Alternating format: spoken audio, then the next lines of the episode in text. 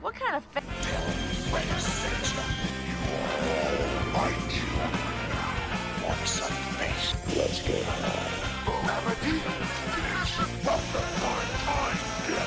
Don't fall asleep. Hello and welcome to Horror Court Trash River, the show that discusses all of the masterpieces and trash the pieces of genre cinema. I'm Gary. And I'm Chris.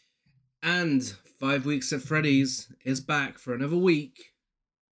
Yes, uh, our Halloween October special, where we go through the Nightmare on Elm Street sequels post Freddy's Revenge. Yes, and this week we have, in my opinion, something that's up there with one of the with, with the most underrated horror sequels of all time. Okay, yeah, I agree. This doesn't des- this doesn't get the love that it deserves from Mm. people.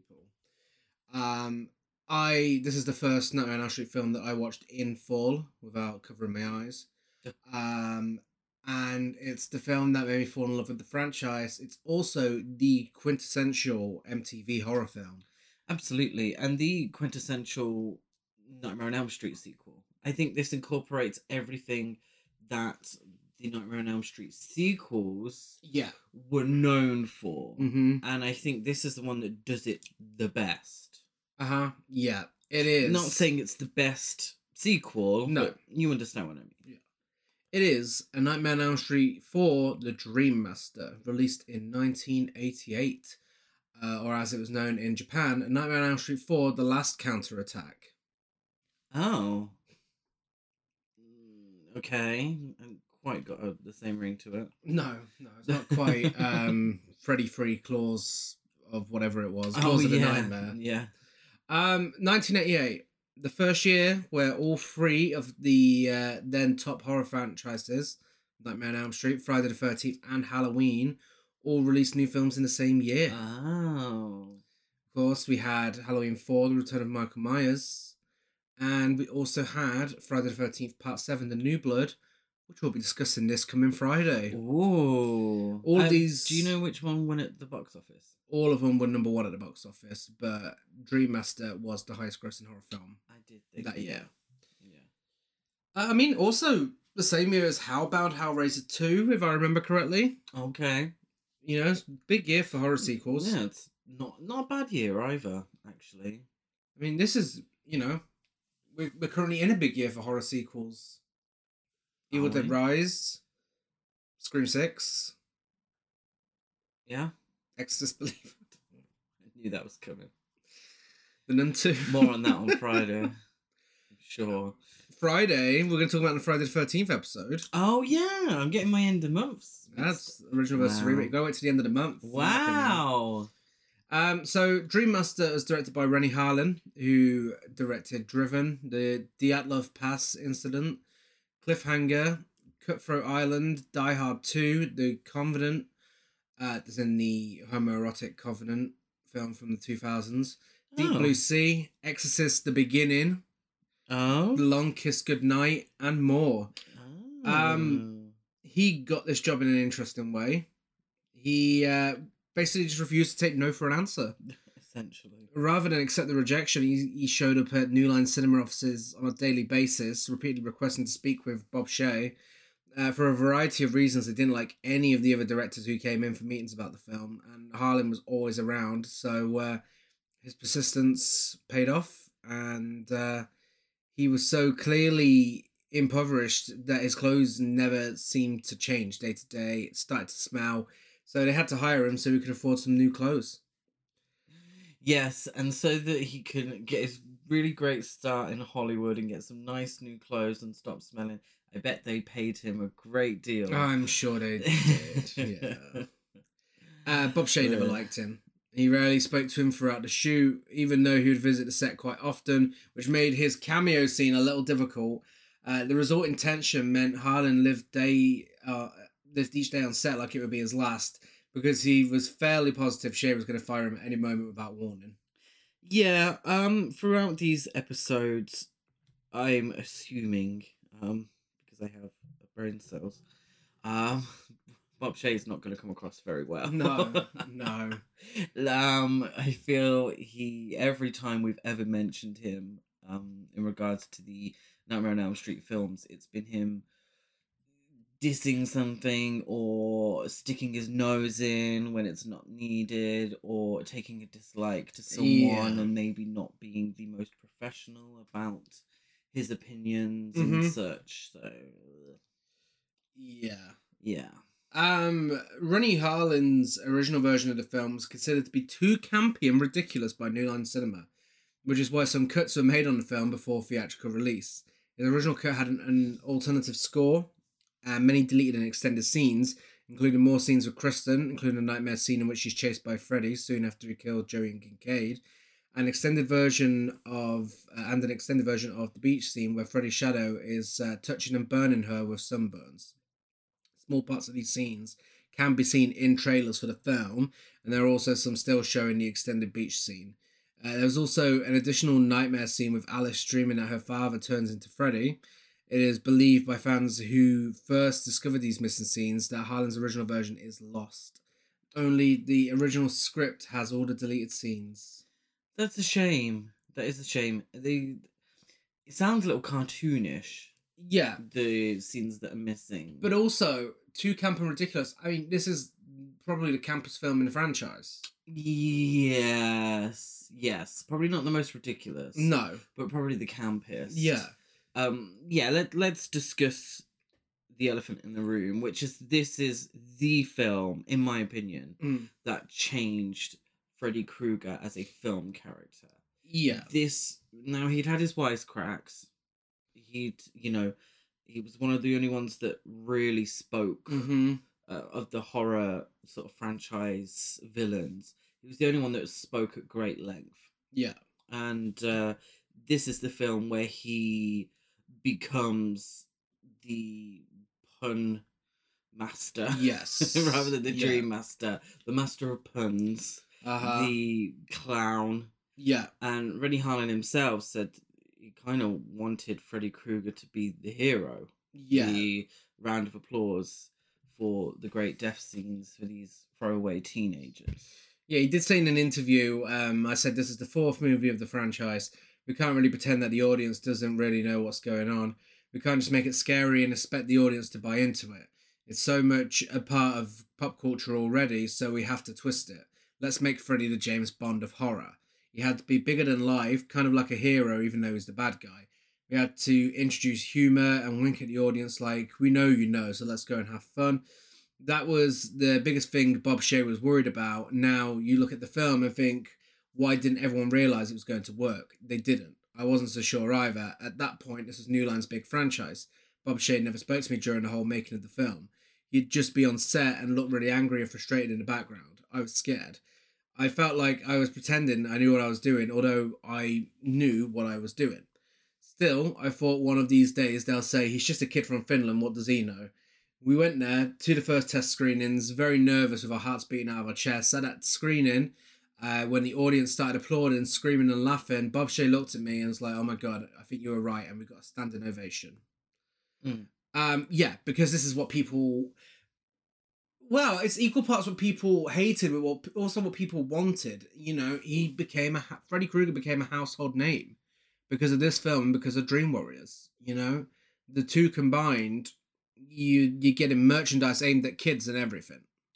It's it's a weird one to look back on now. All the kids merchandise based on Freddy Krueger, the child molester Yeah, and killer. yeah, Um, it is weird to. I don't know if you get that now. I mean, I don't think we're getting Tony Collette hereditary pajamas for kids, are we? No, I mean, I was surprised in the UK to see the Batman merchandising kids, like in the entertainer and kids stores, Mm, given that it was a 15, so kids couldn't even go and see it. Yeah. But that's nothing. That, that's just one small thing that could easily be explained away as they'll just think it's any old Batman stuff. You know, when you look back at around this time, you had Robocop figures. um, Yeah, that's true. You know, Alien, Terminator. You know, I had Terminator and Robocop action figures when I was younger. and it's not to say that the kids aren't watching these films. I Oh, mean, God, I, I yeah. watched 15s before I was Yeah. meant to. I Uh-huh. watched 18s before I was meant to. according to the BBFC or the Yeah. MPAA. I watched films earlier than I was, you know, should have. Um, what confuses me is the idea that the studios actively wanted an audience too young to watch these films Yeah. and therefore made all this merchandise Yeah. like Freddy Krueger next to He Man in the Toys R Us. Um, okay, I mean that's great now for big geeks like us who love collecting shit. Uh huh. that's wonderful. it's just a bit strange. It's very strange. Yeah. Um, Rennie Harlan based this film on a Chinese ghost story from 1987 and created all the nightmares himself based on dreams he had throughout his life. But it almost wasn't Rennie Harlan doing this film. In fact, Dutch director Dick Maas, the genius behind Amsterdam and Lift, Yeah. was offered to helm the project, but he had to decline due to scheduling conflicts with Amsterdam. Oh wow. Oh, so that was before Amsterdam. Yeah. Um, I think he would have done a good job. Oh yeah. he I think definitely Reddy has. Harlan does a good job. Yeah. Yeah. No. Absolutely. Um, but can you imagine Dick Mass with how weird his films are? You know, it would probably would have been twice as camp. I think so. Um. Yeah. It's written by uh, William Cotswinkle, who did Book of Love and the story for the Fat Boys. Are you ready for Freddy? Music video. Oh. So, Fat Boys, are you ready for Freddy? yes. That or Dream Warriors by Doke. Um, I would have to go with Dream Warriors. yeah. Even though I do love a bit of Fat Boys with Freddy. This is Freddy, Freddy, also Freddy, Freddy. another sign of how far the pop culture side of things went. Robert Englund raps on this song. You know, he's in the music video. Um, the samples from the other film. So you got Heather Langenkamp on the track as well. What would Slaps. it does does go off? But what do what were the Fat Boys famous for? I Didn't- don't know. I feel like they did a random version of a Beach Boys song yeah. and sort of Didn't they do something with Chubby Checker? oh, or was it Chubby Checker? Yeah, I think it was Chubby Checker. Oh, it may have been. That's the only th- other thing I know him for. But um, of course, it wasn't just the Fat Boys. Are you ready for Freddy? Robert Englund went on to do an entire rap album. he did. We own it on vinyl, We- and thankfully, I'm pleased to say we do. again, it slaps. But how ridiculous! Like this is kind of like I I mean, you think of modern um horror icons. Like imagine Bonnie Aaron's going on to do a fucking metal album or Yeah. something as the nun. The Nun. You imagine you know Bill Skarsgård as uh, Pennywise doing a fucking album. I suppose the most comparable would be um is it Art the Clown Yeah. from Terrifier. Uh huh. Although I could kind of see that him doing He a doesn't talk though. does he not? No. Oh, I don't remember much of that film, and I haven't seen the second one. Megan. Megan could do a full album. Well, Megan did sing. Um, yeah, technically, yeah. Megan did. okay, maybe we're talking ourselves into it being okay, and Yeah. yeah, maybe. I've I've no problem with it. I think it's high camp, and I encourage modern horror high, icons to do it. I, I'd love to see it. Uh, Brian Helgeland also co-wrote this. Uh, Man on Fire, Legend, A Knight's Tale, Finest Kind, Robin Hood, Highway to Hell. Two episodes for the Friday the Thirteenth TV series. Also, Oscar winner for LA Confidential and Oscar nominee for Mystic River, Ooh. um, and many other projects he's worked on. I mean, amazing. yeah, Yeah, that's two weeks in a row now. I've had Oscar winners from these films or Oscar nominees, everyone's got to start somewhere. and also um, co-written by Jim and Ken Wheat, who did The Silent Scream, Ewoks: The Battle for Endor, The Fly Two, the Jeff Goldblum Fly Two, The Birds Two, Land's End, It Came from Outer Space Two, The Stepford Husbands, and many more, including Pitch Black, the Vin Diesel film. They seem obsessed with sequels. They do, they do. Uh, do you think this film got them the sequel? Maybe Jim. I think and they all came after this. the Wheat Brothers. Yeah. Yeah. I mean, I want to watch every single one of them, including but- the Birds Two, Land's End. Inclu- including the birds to Land's End, definitely. Um, so Helgeland, the uh, the Oscar winner, was hired to write this film after being recommended by Robert Englund, for whom he penned the screenplay to Nine Seven Six Evil, which was Robert Englund's directorial debut. The Ah. film had a release date set, but no script or director, and Hausland was hired under the condition that he could deliver the script within seven days. He was advised by New Line Cinema head, our favourite Bob Shea, that if the script came in a day late, they didn't want it. Hausland then flew home to Massachusetts for Christmas and wrote the script sitting at his father's kitchen table. He FedExed the finished screenplay back to Los Angeles and made his deadline. Based on his script, Rennie Harlan signed on, and the film marks Helgeland's first screen credit. Though 976 Evil was his first produced screenplay, it was released after this. Oh. But and then I, I, he doesn't get a credit seemingly, but from what we've seen, Rennie Harlan. Did yeah, you- yeah. It's strange that he's not even uncredited on like IMDb and Letterboxd because he did a fair bit. Yeah. Um, based on the characters created by Wes Craven, who turned down the offer to direct and rewrite the script. Uh, he and Bruce Wagner came up with a concept for the film that involved time travel through dreams. But Bob Shea and Sarah Risher felt this was too high concept for a Nightmare on Elm Street sequel Mm.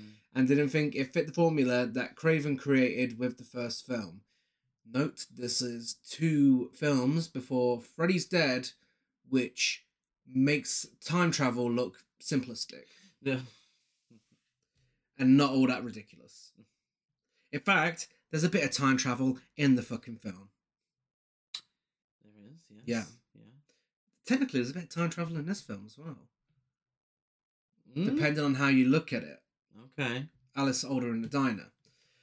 This has been on a budget of $13 million and becoming the highest grossing film in the franchise, not counting Freddy vs. Jason.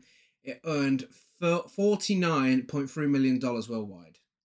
And I think that's a testament to the film itself, but also a testament to Dream Warriors. Yeah, definitely. Um, because now, these days, you kind of find a hundred people's opinions on a film before you get the chance to watch it. Yeah. But back in the day, back in the day, Mhm. um, you would go by a few, maybe a few reviews, Yeah. but you would go and see a film based on if you think you're going to enjoy it or not Yeah. and with Dream Warriors being such a huge success, people gone and seen Dream Master. Yeah. Y- Do you understand what I Uh-huh. mean? Yeah. You know, it's not.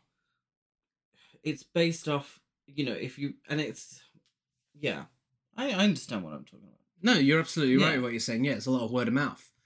Um, whereas nowadays, it is word of mouth, but the word of mouth is a lot easier to find. And I'm assuming Dream Warriors was also popular on VHS as well. Oh god, yeah. So yeah, no, you know, absolutely. people Yeah. going and wanting to see the next chapter hmm in the franchise. Yeah. Um, the success of this film convinced producers to create Freddy's Nightmares, the TV series as well. Okay, yeah. Should we talk about who's in the Dream Master? Yes, in a section we like to call Hey, I Know You. First up, we have Lisa Wilcox as Alice Johnson. MILF. Well, funny you say that because uh, she is the recent star of MILF Manor, a reality show in which a bunch of uh, MILFs go into a manor with their kids. Yeah? And it's a dating show. I, I honestly wish I could tell you it's less weird than it sounds, but no, no, it's No. fucking weird. It is. Um, it's a strange one. We unfortunately haven't been able to watch it in its entirety. We've seen the only clips, though. seen clips. Yeah. Um, but I mean, I'm living for it. Lisa Wilcox looked beautiful in 1988, Mhm. and Mm-hmm. she looks beautiful in 2023. She does. Uh, she is, of course, a star of Nightmare on Elm Street 5, spoiler alert. Star Trek The Next Generation, Bill and Ted's Excellent Adventures, with an S, the TV series. oh, Murder She Wrote, Boy Meets World, Men Seeking Women, and more. I think we're definitely getting into the portion of the Nightmare on Elm Street films where everyone was in an episode of Murder She Wrote. There is another Murder She Wrote coming up. Of course. Next up, we have Robert Englund, and I'm going to do a quick fire for Robert Englund because that'll help encourage you to go back and listen to the uh, other episode that we did last week if you haven't already. Yes. Uh, yes, of course, Urban Legends, Stranger Things, Nightmare on Elm Street, the rest of the franchise, The Mangler, Hatchet, and more. He plays Freddy Krueger in this and Nurse without makeup. he does. He certainly does. Um, yeah, this is the first film in the franchise where he receives top billing in the opening credits. Fully deserved. yeah, you can tell that Robert England is having a great time. Yeah, this is his favorite film in the series, Mm. and the time loop sequence uh, of Alice and Dan trying to save Debbie is often quoted by him as his favorite sequence in the whole series. Mm-hmm. Um, yeah, he's having a blast, and it really makes it more enjoyable when you can tell. Yeah, I'm assuming the check he received for his work on this film also Uh, led to him having a yes, blast. yeah. You know, with top billing, Mhm. um, they realize you're not replaceable. Yeah. And, and he should be top billing because Mm. you've got no Heather Langenkamp anymore. You know, Patricia Arquette's not back. And, you know, your two Dream Warrior side characters aren't going to be top billing. So it's got to be Robert Englund. The question And- is, what are you going for? This Yeah. film was going for. This is the Freddy Krueger show. This is what everybody is coming to see. Yeah. Freddy Krueger kill some dumb teenagers. Mhm. So he would get top billing. Yeah. That wasn't true back in the day. You know, Mm. you watch A Nightmare on Elm Street Yeah. to see Heather Langenkamp overcome the horrible child molester and murderer. Yeah. That's It- what you see. it is strange, though, isn't it? How many horror franchises always put their villains last when it comes to the credits. Mm. Uh, I've never understood why that's a thing, but yeah. Um, So did but uh, we keep going back to this reference, but I suppose it's it's the best one f- for a modern day perspective. Bonnie, did she get top billing in the Nun too? no. No. No, she didn't. No. No, the big names got the top villain in the Nun too. Storm Reed and Vera Farmiga. Do you know? I think Bonnie is up there with them in terms of Um, familiarity now. Probably, do you know what? Probably not. No. Probably not. Um, which is a damn shame because you know she's, mm, you know, she has made that character her own. Mhm. Regardless of the quality of the film, she always shows up and does a great job. And I don't think it would have been as spooky uh, when she shows up as it. You know, I don't think it would be that good if it was someone else. Yeah, I think you get to that point where someone is not easily replaceable. Yeah, I think this is why she's making a stand now as well, trying to Yes. you know get the rights uh, for her likeness and get Yes. some money for it, uh, which is again you know very well deserved. Yeah, because you get you get the type of characters like Michael Myers and Jason Voorhees. Where they're under a mask, and it's kind of it, they can be interchangeable. The people playing that role, Mm-hmm. yeah. Yeah, Whereas with a Nightmare on Elm Street and The Nun, Mm. the actor is so synonymous with that yeah, that just doesn't work. Yeah. You know, and we've talked about the remake Mm-hmm. before on the podcast. Go back if you haven't listened to that episode. And Jackie Earl Haley mm. could not do it. No. Could not do what R- Robert England did. no, So I think maybe part three, but especially Dream Master, it solidified that Robert England is yeah, Freddy Krueger absolutely. and the film lives or dies based on him. yeah, The rest is interchangeable, as we find out. yeah, Um, but Robert England cannot be changed no, in in that role. no. Tuesday night plays Kristen Parker. Yes, a character that was once played by Patricia Arquette. Interchangeable, as I said. Yeah. Uh, no one knows why she didn't come back. No. A few theories included her agent asking too much money for being pregnant, her being pregnant at the time, and her already committed to Far North. Uh, Arquette commented on the issue in 2017 and said, They asked me to come back for Elm Street 4, but at the time I was starting to break into kind of meteor roles. I had just done a movie of the week about teen pregnancy called High School and Pregnant, and I was really liking getting deeper with my work. I love the horror genre and the Freddy franchise, but I was chomping at the bit to try other things as an actor. Meteor rolls, high school, and pregnant. Hey. Yeah, but- I mean, d- do they? So, I just feel like there's so many teen pregnancy TV movies are, out there, yeah. starring teen actresses that went on to really big things. Yeah. I'm think. Well, no, I suppose Linda Kirsten Blair's- Dunst one. Kirsten Dunst one. Oh no, ex- I I I apologize. My camp film knowledge isn't quite what it used to be. Linda Blair played a teenage alcoholic, Oh, not of course you did. a teenage I mother. mean, I you do know, apologize. Same thing. It's, it's treated like the same thing. I think I was like, there's so many of these films, but no, she was an alcoholic. I do apologize. Uh, but yes, Patricia Arquette is not back. Uh, Tuesday night plays the role, and she is the star of The Fury of the Leisure Class, Mistress, 2000 Malibu Road, The X Files, Attack of the Radioactive Zombies, The Amityville Moon, Oh, The Fan, the one from 1996 with Wesley Snipes, and more, including she also provided uh, the soundtrack for this film with one song Yes. called Nightmare, which is an absolute banger. And she's recently been asking people on her Instagram to stream it for Halloween and get it up the charts. Absolutely. I think it's yeah, um, I, I will tell you when I think about it when it comes to this is yeah, yeah, no same. Can I ask a question? Hmm. Sorry. Um why is Tuesday night credited as herself in Sex and the City 2? Is she?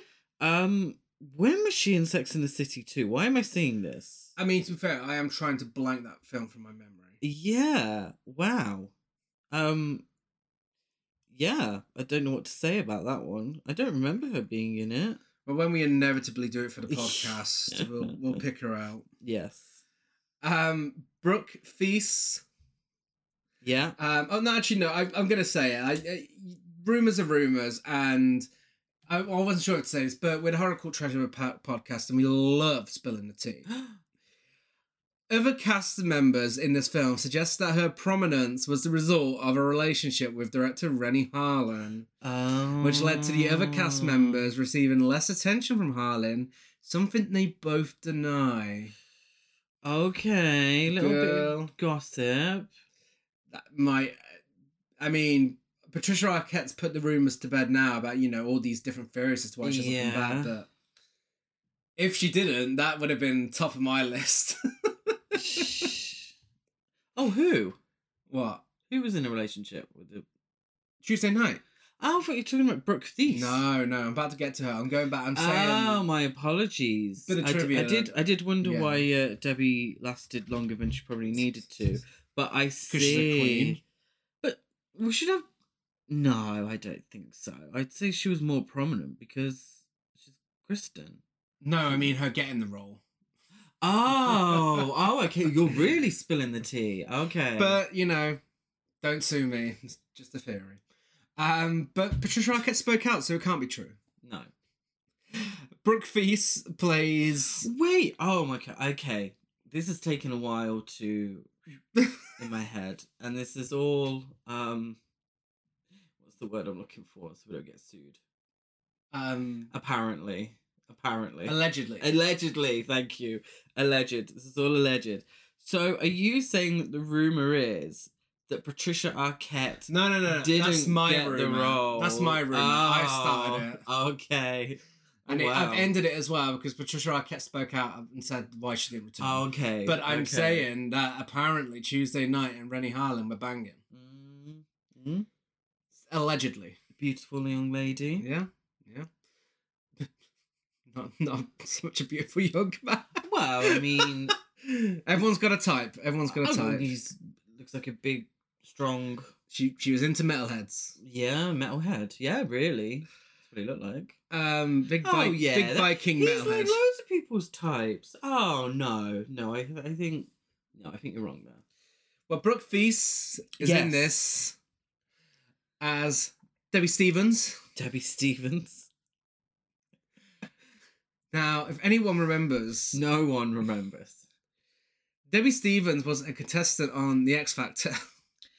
Yes, here in the UK, who X Factor. showed up, great attitude, confident girl, sang a bit of uh, "When You Believe" by uh, Mariah Carey, Whitney Houston, Um, from the soundtrack to the uh, Prince of Egypt. uh, did a great job. Um, Louis Walsh refused to call her Debbie, insisted on calling her Deborah. Yeah, Uh, told her she was shit, and she threw a glass of water over him. yeah, yeah. So So whenever we uh, chuckle or make Debbie Stevens, really obscure references that you don't get, it's a Debbie Stevens reference. Debbie Stevens. I can't believe I've watched this film a thousand fucking times. and I've never noticed that her name is Really? Debbie Stevens. Just YouTube Debbie Stevens X Factor. I'm sure. She was in Just the Ten of Us, Catwoman, Beverly Hills 90210, Do Over, Quicksand, Clueless, a TV series, Menendez, A Killing in Beverly Hills, The Golden Palace, and more. Ooh. Um. Yeah. So just the ten of us starred Heather Heather Langenkamp. Langenkamp, yeah. as- I think they were sisters in Mhm. that. Yes. Uh, Andrus Jones plays Rick Johnson. He was in The Demolitionist, Voodoo, Horror in the Attic, Sorority Babes in the Slime Ballerama, Good Ooh. Morning Miss Bliss. Do you know what that is? That is the Saved by the Bell. Saved by the Bell one that came before. Yeah. Yeah. Yeah. Every breath. I'm n- struggling with my words today. every breath and more, including the video game Night Trap. Ooh. Oh wow, that's cool. That is actually really Yeah. cool. I've never played, have you? Did you? Uh, no, I'd Isn't- love to. Yeah. but No. Um, he later said he had some issues with the rest of the cast after shooting had completed and uh, hinted at a possible conflict with Rennie Harlan. Ooh. Probably made him have his hair like that. Duh. I'd be fuming too. Nicholas Maley plays uh, Dennis Johnson. He is in I Am Sam, The Goodbye Girl, Mummy Dearest, Seinfeld, Sinatra Club, Jimmy Zip, The Last Days of Frankie the Fly, Fast Getaway 2, and more. Um, yeah, d- who what character in the film? Uh, Alice and Rick's dad. Oh, okay. Yeah, okay. Yeah. Yeah. Um, he was slated to die in this film As he should. in a he cut should scene have. where Kruger forces his head through a fridge door. Uh, the scene was cut for time constraints, and he returns in the next film. Yes, unfortunately. And finally, she has to get a mention. Not sure if we've ever done a Hey I Know You for her before. Oh? We may have done. I feel like Silent Night Deadly Nights before we started doing Hey I Know You. Okay. Uh, Linnea Quigley plays a soul in Freddy's chest. She is in Return of the Living Dead, Night of the Demons, coming later this month on the podcast. Oh. Silent Night, Deadly Night, Graduation Day, Tourist Trap, Savage Streets, Sorority Babes in the Slime Ballorama, Creepasoids, Hollywood Chainsaw Hookers, and countless more. yeah. Queen. Icon. Queen. She is just here to get her tits out, and she fucking owns it. And Yeah. I was slayed. Yeah, absolutely. Um, somebody else in a similar vein Mm. as pinup girl, we have Hope Marie Carlton. yes. and uh, she was in Ghoulies Three, Mm-hmm. Slumber Party Massacre Three, Yeah. Hard Ticket to Hawaii, former Nice. podcast film, Slaughterhouse Rock, Picasso Trigger, Savage Beach, and uh, How I Got into College, plus others. As much as you want to forget about it, Slumber Party Massacre 3 was also a previous podcast film. Oh, and it was. Yes, it was. That's- This that's- year. That's a real shame. Yeah. Um, did you say she was in Slaughterhouse Rock. Rock. The- Slaughterhouse the, film Rock. that absolutely we turned off because it was just a scene for scene ripoff of A Nightmare on Elm Street. Oh yes, it was. Yeah. Oh god, we did turn it's it fucking off, didn't boring as well. Mm, Somehow made it boring. we? Mm, Shall we talk about our future presentation? absolutely. How long has it been since you've been on Elm Street? Don't let them put you to sleep. Welcome to a brand new nightmare. Now, no one sleeps. I knew you'd be back. A Nightmare on Elm Street, Part 4. The Dream Master. How sweet. Fresh meat. Rated R. Starts Friday at theaters everywhere. We get a title card saying, When deep sleep falleth on men, fear came upon me, and trembling, which made all my bones to shake. Job 4, 13 to 14. And as we see this, quote, Nightmare by Tuesday Night Plays. We mentioned it previously, but certified barp. This uh, banger, certified banger, I'll have you know, 10 out of 10, could not be beaten. Original, nothing like it, makes me throw up, pass out, whatever Lady Gaga says. I mean, it's top tier. Oh my god. It's definitely top tier. But don't you think a banger's more energetic? this is energetic. No, it's like, I mean, it's not a ballad. I don't know what it is. It's Would you pole dance to it or would you jump up and down to it?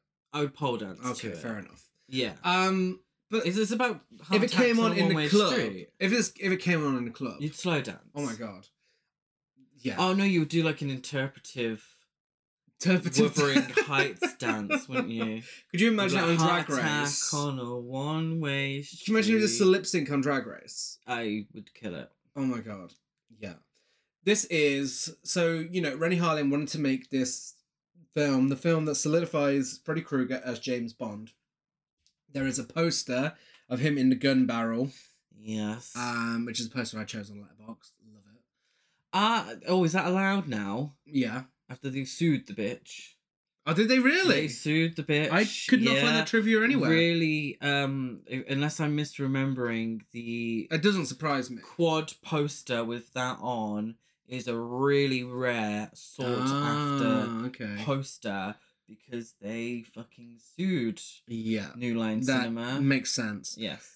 Tuesday by uh Tuesday. Tuesday. Tuesday. I'm gonna sing Tuesday by Tuesday or um Nightmare by Tuesday night. Um that's also massively James Bond of the film. Oh, I suppose, yeah. To have its own theme song like that. Oh, of I'm very surprised they course. didn't do uh, the whole, you know, musical sequence with the opening credits. I'm very surprised. Totally James Bond. Yeah, I love it. It's the best James Bond theme that's not in a James Bond film. and this isn't long after uh, Friday the 13th, part six, as well, where we had the Jason uh, wa- walking down the gun barrel for the intro. Yeah. You know, this is, yeah, weird pop culture crossover. I'm surprised they didn't get sued. I, Yeah. Wow. Uh, in 1988, a year after the events of the previous film, Kristen, Kincaid, and Joey have been released from Western Hills and are back to their lives as normal teenagers with their families. Mm. Aw, However, Oh, that's nice. Kristen believes Freddy Krueger will come back because Mm. the lasso made a shit ton of money. Kristen dreams of a little girl drawing Nancy's house with Freddy in it before she ends up back at the house. She goes inside with the one hit wonders, the Jump Rope Girls, performing their one song. And when she. Uh, it is their only song. Yeah, it's a little remix this time. That's true. They've got a boy in this time in the group as well. Have they? Yeah, been inclusive. Like Boney M. Yeah, no. If you want to go and perform Creepy Nursery Rhymes, you've got to take your brother. Yeah.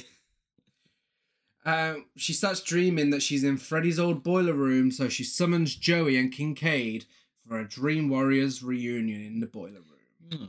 Except Rodney Eastman and Ken Sagos, uh, who plays Kincaid, uh, Joey and Kincaid, uh, didn't feel the heartfelt reunion um, because she replaced Patricia Arquette Tuesday night. It must be difficult to. Well, no, I mean. It's strange. it's that- called acting, though, isn't it? Yeah, I mean, when you watch 'em- when you watch them back to back, it's a little uh, you can tell. Considering it's a year in between, Yeah. and this is no disservice to Tuesday Night, who I think does a good job. Yeah. but Kristen feels a lot older. She does. I feel like Tuesday night looks older than Patricia Arquette did. she definitely considering does. it's one yeah. year, I don't know what the age. Joey and difference Kincaid is. look the exact same. Well, they do, you know, with Um, slightly different hairstyle for uh, Joey. Although I'm not actually thinking that different. yeah, it's a little different. Yeah, it's a little different. He hasn't but- got the mullet. I just feel like Tuesday night comes across as older, an older Yeah. energy than Patricia Arquette. Has. It is hard to believe that it's the same character. Yeah, absolutely. It's really hard to believe it's the same character. Um, to reassure Kristen that Kruger is dead, Kincaid and Joey take her to uh, Kruger's boiler room in the dream and show her that the boiler is cold. Kincaid's dog, Jason, Get it? Jason Jason. is brought into the dream and bites Kristen's arm. The mark is there when she wakes up. And as we transition to the next scene, we're given back to the wall by Divinals. Um, this soundtrack Oh. is honestly one of my favorite soundtracks ever. Mhm. Like, just and I, again, this is definitely the one I've seen the most.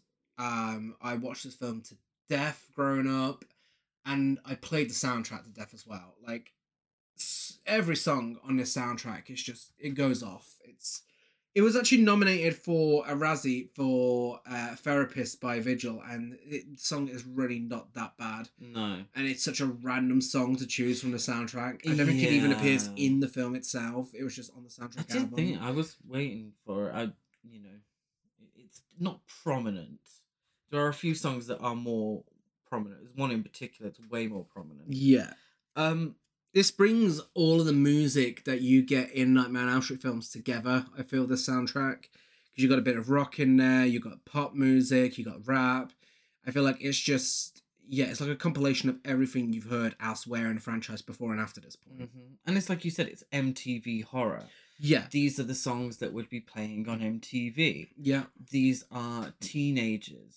You know, it's the John Hughes influence Mhm. of it.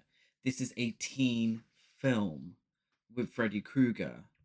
It's not, and they all have featured teenagers, but this for me is the one that really feels like they're emphasizing that these are cool high schoolers with their problems, Mhm. you know. Alice and um what's his name? Rick's father Yeah. is straight out of a uh, John Hughes film. uh huh, Straight out of a John Yeah. Hughes film. But also incorporating the themes of the Nightmare on Elm Street series, but he's so sort of um what's the one with the dad was they parodied it in uh not another teen movie where he's just oh no, is it she's all that? it may yeah, Well, no, she's all that. no, I think I think there is a, a Molly Ringwald film, uh, i- if I'm misremembering, where the dad is just made out to be like a real bum. Just, Yeah. like awful. Yeah, uh, we're introduced to his character shortly. Uh, but first, Kristen drives to meet up with her boyfriend, martial arts enthusiast Rick Johnson, and his shy and quiet sister Alice. And that is then when we are introduced to their alcoholic father, Dennis, who greets them and uh, asks Alice if she's really going out dressed like that. Which she's She's not. wrapped up. she's actually really dowdy, to be fair. what? Can I just go back ever so slightly? Something that did make me chuckle. Could you imagine watching this film not knowing that uh, Kristen had been recast? Like it wasn't Patricia Arquette anymore. Mhm. I'm watching the beginning and seeing this girl, and I'm like, oh, who's this? And then randomly she has to say, be calm, Kristen, just to remind us. I'm like, oh, okay, that's who you're meant to be. Okay, we get it. Hmm. Um, but yeah, no, um, Alice is looking very dowdy, Yeah. so I don't know why She's a been daydreamer. asked. She is. Her and Kristen both have something in common. They're both tall like Lisa Barlow. They do. It's it's very strange. Uh, it's a strange directing choice, strange acting choice, um, but you know adds to the camp value. When they get to school, they meet up with Sheila, an asthmatic genius, and Debbie Stevens, uh, an ambitious singer, an ambitious pub singer, uh, athletic girl who dislikes bugs and watches too much Dynasty. Dislikes Louis Walsh. Yeah. she did. um. Yeah. So Sheila, uh, the actress who plays Sheila, was asked by Bob Shay to dub her lines uh, so she sounds a little more black. That wasn't no, not Oh, Rennie Harlan. Rennie But I feel like Harlan. Bob Shay backed up the I, d- decision. I don't I'm not one to defend Bob Shay too much, but I'm assuming he was part of the conversation Uh, in yeah. some way. yeah. But it was Because Rennie apparently he, Harlan. but it was Bob Shay who went up to her at the premiere and said, "No, you're, you're right. It works." yeah It's like Rennie what Harlan, her actual fucking voice Toy works. Toy oh, good. Newkirk, which wasn't in much house, which is why No. we didn't include her. Sorry, Yeah.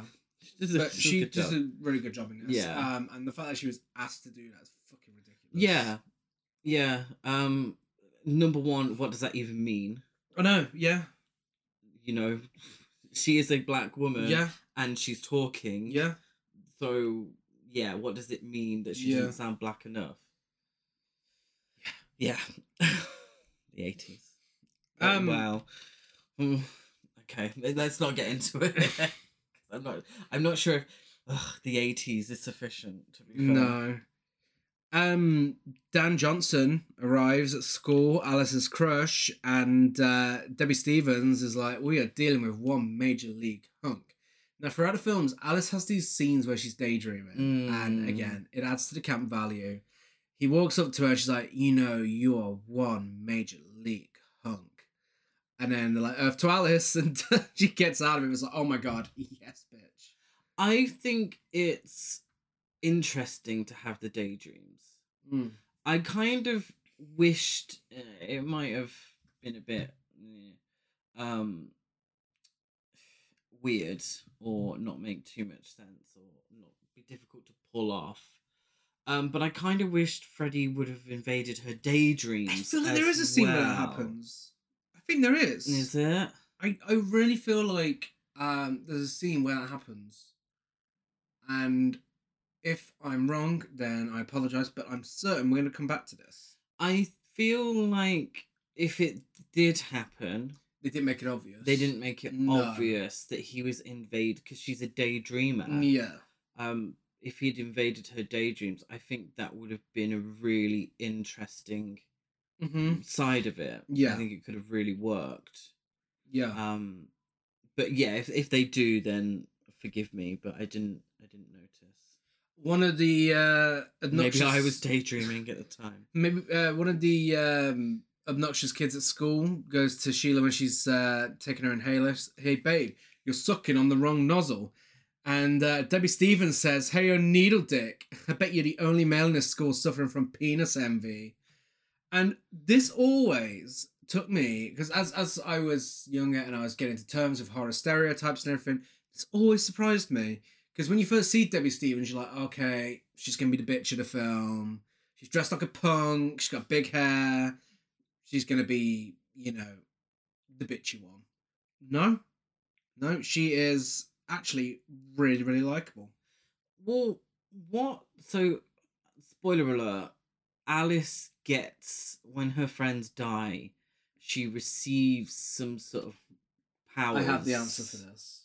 Now hers is anger. That's yeah, but you're gonna ask what it is. yeah. So when Debbie Stevens dies, much later in the film, much later than anticipated, if I'm being honest, but when she dies much later in the film, Alice receives her anger, um, like it's a special power.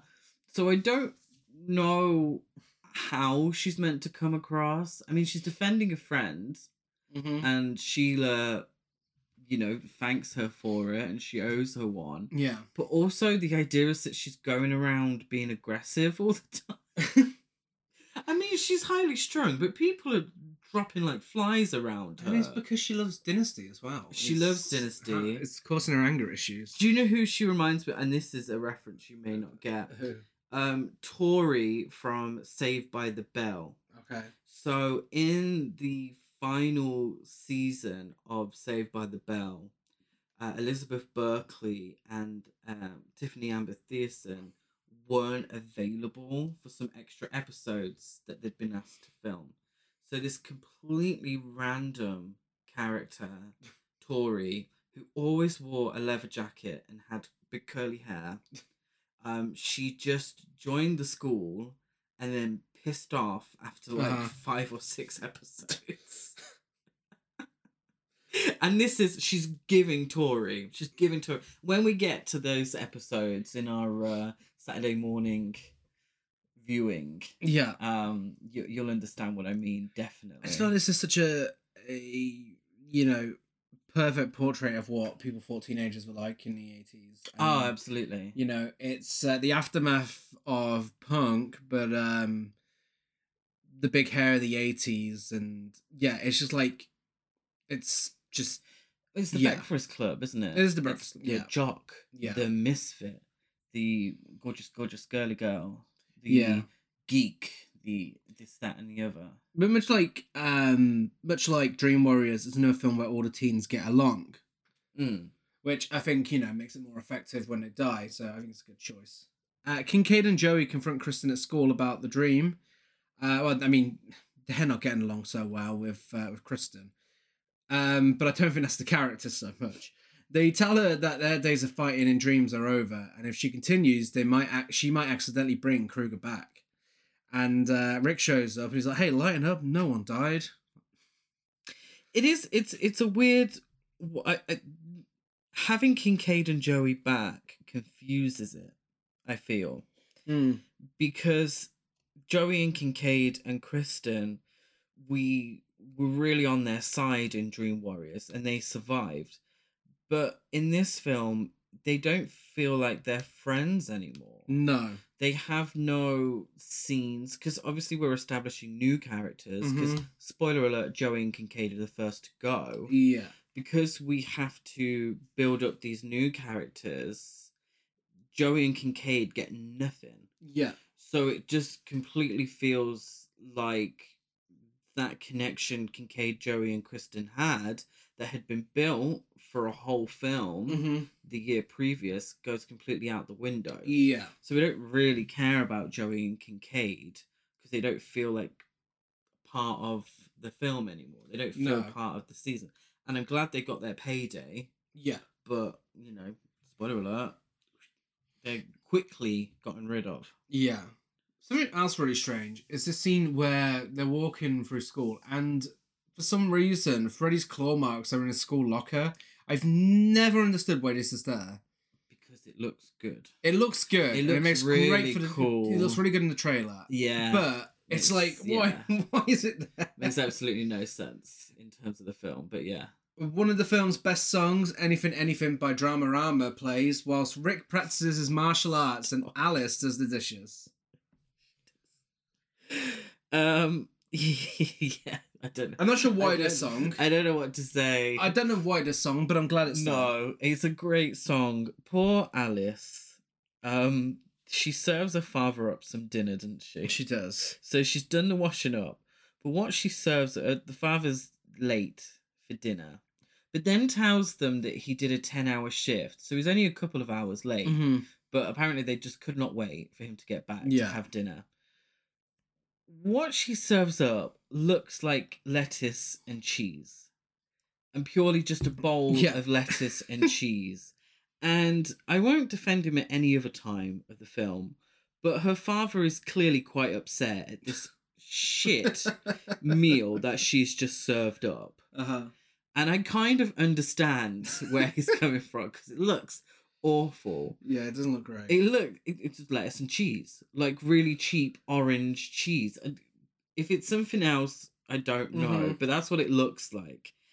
My other question is, why is she doing so much washing up for a bit of lettuce and cheese? There's a lot of washing up there yeah. for a little bowl of some shite. Um, if if anybody out there knows what Alice served up to her father, please let me know. Yeah. But I'm kind of on his side for this one. Yeah. Um he is fuming. Fuming. He's fuming about it. Um and uh she has a daydream Mm. and uh he's like, "Oh, you should think more about these things." And he, she's like, "Yeah, I can think. I can think of how sick I am of watching you drink your life away and taking it out on me." Yes. And obviously, it's a bit of a you know girl boss moment. Like yes, but it's a daydream, and yeah, she doesn't she doesn't tell him about himself. I like these moments because it really helps establish Alice as a character. Yeah, it does. um to the detriment of other characters Mhm. kristen joey and kincaid but i i like these moments Yeah. of her daydreaming i think it works really well for her character That night, Kristen stays awake to keep herself from dreaming, but Kincaid falls asleep. He awakens in a junkyard where Freddy has been accidentally resurrected when, and if you haven't seen this film, I shit you not, a dog pisses fire on his bones. During the writing of the film, Harlan and some of the producers by chance happened to bump into James Cameron. And James Cameron asked Harlan how he was going to bring Freddy back to life with this one. And he replies, uh, a dog pisses fire on him and he comes back to life. And the idea actually is in the film. Yeah. Um, yeah, Yeah. Robert Englund has tried explaining that it's metaphorical. The Hounds of But, Hell. uh, The dog urinating fire onto Freddy's remains is meant to symbolize a hellhound and how and how evil Freddy truly is. No, Robert Englund. no, I'm sorry, that's not the case. It's okay. You don't have to explain it. Yeah. But he's back. Um, it looks in something so stupid managed to look so incredible thanks to the amazing Screaming Mad George special effects. It, was that Screaming Mad George? Yeah, I, well, he's worked on this film. I assume. Screaming Mad George only did the. Oh, did he only do Debbie the book Stevens. scene? Oh, okay, Yeah. fair enough. Uh, but whoever worked on this film, they did a fantastic job, and Freddy assembling himself back together looks so good. He comes out of the pit and he's like, uh, "You shouldn't have buried me. I'm not dead." Yeah. Kincaid fights him, but Freddy overpowers him and kills him by stabbing him in the chest with his glove. Kincaid says, I'll see you in hell, and Freddy says, Tell him Freddy sent ya. One down, f- two to go. Uh, we always have a moment where it's like, Kristen, Freddy's back. Yeah. and then it zooms out, and you see all these cars in this Yeah. junkyard, and it looks like the whole world is covered in um these junkyard cars. Yeah, It looks great, and one thing that this film does really well is the visuals.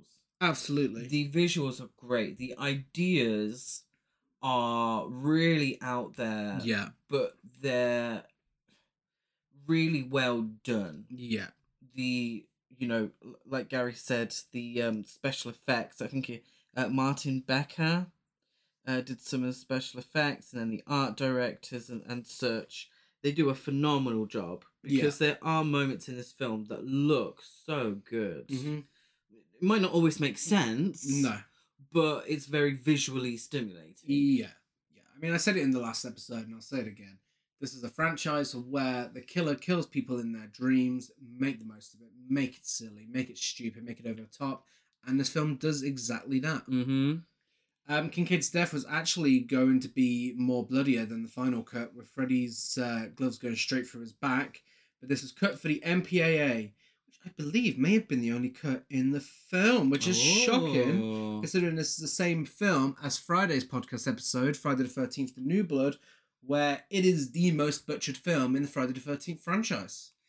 Amazing what you can get away with with a bit of comedy. Yes, yeah, and I think ultimately that's what makes it different because we can laugh at incredible violence, Yeah. but Lord forbid we're scared by incredible violence. Yeah. Now this one is rated 15 in the UK. Oh, So it, this is um one of the It wouldn't- less- I feel like it wouldn't have been at the time.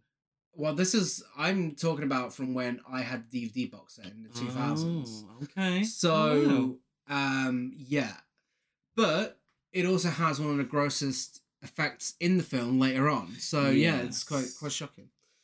Um, Joey falls asleep in his room whilst watching MTV, of course, and sees a model from one of his posters, who you mentioned earlier, yes. uh, swimming. girl. Yeah, swimming in his waterbed Ooh. whilst "Fatal Charm" by Billy Idol plays. Um, another fantastic visual. Yeah, of the swimming in the waterbed looks phenomenal. I really think it looks so cool. yeah. Again, it's that cool MTV horror sort of style. Oh, this do you know this could have been a dream in a John Hughes film, or Yeah. you know it, it could have been um, what's his name, John Cusack. Yeah. Imagining the the girl off the poster. Mhm. I I feel actually I feel is there a scene in Fast Times at Ridgemont High where Ah, yeah, of um, course, of course. Sean Penn's character is having a daydream Mm, about a poster and that there's two girls Yeah. next to him. It's straight out of that kind of teen comedy. yeah, no, absolutely. Um, yeah, Freddy appears and pulls Joey into the waterbed and kills him after saying, "How's this for a wet dream?" Something that is said again in the remake to much less effects with a lot less personality. Mm, Yeah. Uh, Rodney Eastman and Ken Sagos uh, wanted longer parts in the film and were so shocked that they were in such reduced parts. This, for me, was a big shock. It was Yes. kind of like, wow, okay, the Dream Warriors are almost all gone. Yeah, And then, spoiler alert, it's not long until they are all gone. yeah, yeah. I I never really fully understand why they do this in Mm. horror films, because you have three established characters there. Yeah. that you can have in the film and you don't have to develop as much Yeah. as the others because you already have them developed in the other film the audience is on their side so Yeah. you, you don't have to do all of the work now kill off one of them to show you know Mhm. that the audience that anything can happen in this sequel Yeah. but not all three Yeah. oh, spoiler alert all three straight away and then it's like oh well that time could have been used Mm. to establish debbie stevens Yeah. or establish you know alice a little more or Mhm. you know those characters that time could have been spent on them yes really cool death scenes but it, it, in terms of what makes a horror film really work in terms of creating fear Mhm. which ultimately that's why people a lot of people watch horror films Yeah. it doesn't work that way Yeah. and it's a little disappointing I think they're going for the Janet Lee effect. yes i suppose yeah You know, you start a film with the Dream Warriors, you think they're going to be your main characters after the last one. You know, yeah after they took down Freddy. which can be effective Yeah. but only if it's it, it, it would have been more effective if it was just one of them Yeah. i'm thinking and spoil eh, switch off now if you've not watched scream 2 i'm thinking randy in scream yeah. 2 Yeah. because you already have one character he's well established in the 1st Mhm. film survives killing him off is that janet lee effect Yeah. oh my god anything could happen Mhm. but we still care about the other characters Yeah, no, absolutely. Rick and Alice have a conversation about how she needs to start standing up for herself more uh, to their father. So he tries teaching her martial arts with a loud noise. Would you like to do noise? Sigh. Yes, that's the noise. And uh, she tries it and she kicks off her shoe. Can't you do it? Say! Sigh. Yo- yo- Yours is better than mine. She kicks off her shoe and it lands in her fish tank, to which Rick says, Swish, kill the fish. Why is this scene in the film? Because it's camp But Swish killed a fish is funny. and everyone wanted to learn martial arts after the Cry Kid came out. Of so, course. Of course. Oh my god, of course, Karate Kid. Oh, for God's sake. another MTV movie. Absolutely. Joey's mum finds his corpse inside his waterbed whilst complaining about him watching that trashy MTV. Yeah, I. She was given. um well, what's Adrian Barbeau? I don't know why she was given, or like the mother from Gremlins. Don't know. Yeah, no, I Yeah, get it. I, I yeah. get that, yeah. Yeah. Uh, the next day in school, Alice uh, and Kristen meet up, and uh, Chris is like, "We have matching luggage again." That actually sounded like Lisa Barlow. And uh, Alice tells Kristen all about the Dream Master, a nursery rhyme that her mum taught her to protect her dreams. Yeah, um Alice needs some sh- dry shampoo She does, but so- pronto. She even more so she's meant to be dowdy, I get it. I meant she's meant to be introverted, dowdy. Doesn't mean she can't wash her hair. It's true. And in this scene it's very greasy. It is. He It needs, he is. needs some fucking Bless dry him. shampoo. And do you know what? I don't know who's deaf does it, but she finds it because by She the end of the does. film, her hair is looking a lot healthier. Well- I don't. I'm assuming it's. I'm assuming it's Kristen's actually because Tuesday night has some great hair. In She this does. film. She does. At, when they go into class, Kristen learns that Kincaid and Joey uh, are missing, and later she finds out they're dead. She runs back into a wall and knocks herself out. And then we get Robert Englund in full drag as a nurse. Giving Dustin Hoffman in Tootsie. Yeah. Uh, he tends to he tends to uh, Kristen in the nurse's room before turning into his usual self and says, "I want to draw some blood." He probably does. Uh, nurse Robert Englund, high camp. He's very camp. you know, you're gonna hear us say it a lot throughout this episode, but it's just like every time you think this film can't get more camp, it proves you wrong. And again, you can tell Robert England is having the time of his life. He's loving it. Um, underrated song on the soundtrack, "Pride and Joy" by Joe Lamont, Mm. starts playing in Crave in Diner. I see what they've Like done there. Craven. Like Craven. Craven. Uh, Dan speaks to Alice, and Debbie then serves Dan. Yes, she does, and tells Sheila she needs to get more dick. To which Sheila says, "Deb, later in life, you're going to appreciate my motto: mind over matter." Don't know how that works in this situation, but Because she's intelligent. well, she is. Brains over brawn. You well, you can have brains and get some dick. Work smarter, not harder. Yeah. Uh, also, she needed to have a catchphrase so that uh, Alice can say it a little later on. Yes. Yeah. Yeah. Um, can we talk about Alice having to work at the Crave Inn? Yeah. Because where the fuck does Rick work? I know. Yeah, he didn't do anything. He doesn't do. He's doing Just practices karate- he's martial practicing arts. martial arts. Alice is cooking dinner. She's being berated for her shit cheese salad, Uh huh. and she's having to pull a shift at the Crave Inn. Yeah. The fuck is he doing? No wonder she's, uh, you know, ain't got the time to wash her hair. No. She's working fucking hard for those two. And then Rick's got the cheek to, uh, you know, hate the dad as much as Alice. Yeah. Like, oh, Alice, it'll be all right. No, it won't.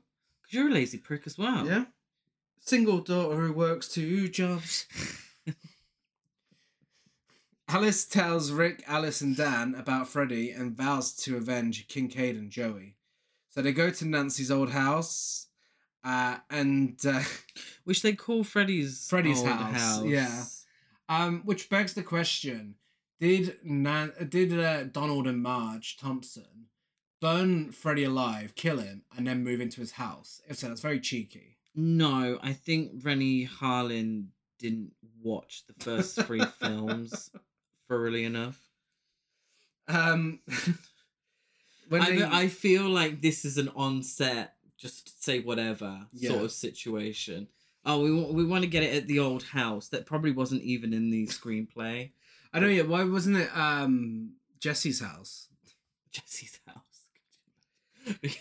because the moment that claw went through that girl in uh, Freddy's Revenge, Freddy's Revenge was completely forgotten about. Yes. I said, nope.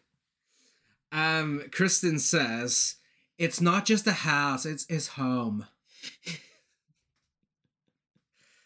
uh, Kristen's mother shows up. That icon, she's back with a fuck ass Bob and her iconic catchphrase. So, Kristen, get away from that house. Andale, andale. she was literally just brought back so she could say that. She let's be was, honest. she was, and show off her new hair because her hair looks Yeah. really good. Not a fuck ass Bob? No, Okay. I like it. Okay. The eighties were a different time. That's hun. true. Can't judge everything by today's standards. Kristen realizes that her mother, when they go home, has put sleeping pills in her dinner, but Bitch. falls asleep as she tries to run out of the dining room. And she says, It's his fucking banquet and I'm the last course. And uh, her mum's like, Kristen, we went over this at therapy. She's like, No, mother, you just murdered me. Take that to your goddamn therapy. You're hurt, you, you fucked the whole of New York. You're a fucking garbage whore, garbage trash whore. She spiked my Vita tequila. I'm the queen of Sundance Film Festival. Um, yeah, I did think it was interesting when Kristen says, uh, "Sorry, sorry." I don't know what what accent I'm giving. Uh, sorry. so excuse me. so sorry. I'm sorry. No, that's not on. Um, she says. Um, she says that. I don't know what accent I'm going for. She says that her mother. So, sorry that you and your tennis pals torched this guy and now he's after me. In case you haven't been keeping score, it's his fucking banquet. I did like Can, that. can you imagine Kristen's mother and uh, Ronnie Blakely playing tennis together? Yes, that's what I. That's what I like the idea. of. Ronnie Blakely, Brooke Bundy playing a round of tennis and play, going to torture some Freddy Krueger. Kristen, But again, this is the theme of A Nightmare on Elm Street. Yeah. This is all the films. like her daughter, Mm. literally went through all what she All went of through in that. Dream she Warriors. doesn't believe her anymore. Still doesn't believe her after everything that happened. Yeah, She's not there. She's not an active participant in Kristen's life, even after everything that happened. She thinks she knows best. She thought she knew best back when they torched Freddy Krueger and see how that's worked out yeah. you know it's alice and rick's father not being there him being Mm-hmm. so dependent on alice and rick the mother that has died which spoiler alert ultimately her little dream master ditty helped save the day Yeah.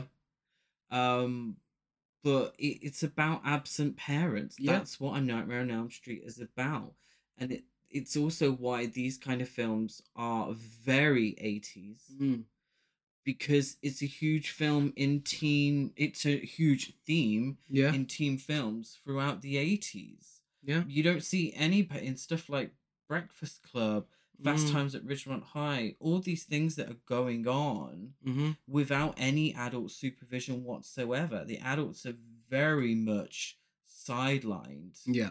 and in terms of slasher films, and particularly Nightmare on Elm Street, the consequences of these adults being sidelined, sidelining themselves, leads to the teenagers' deaths.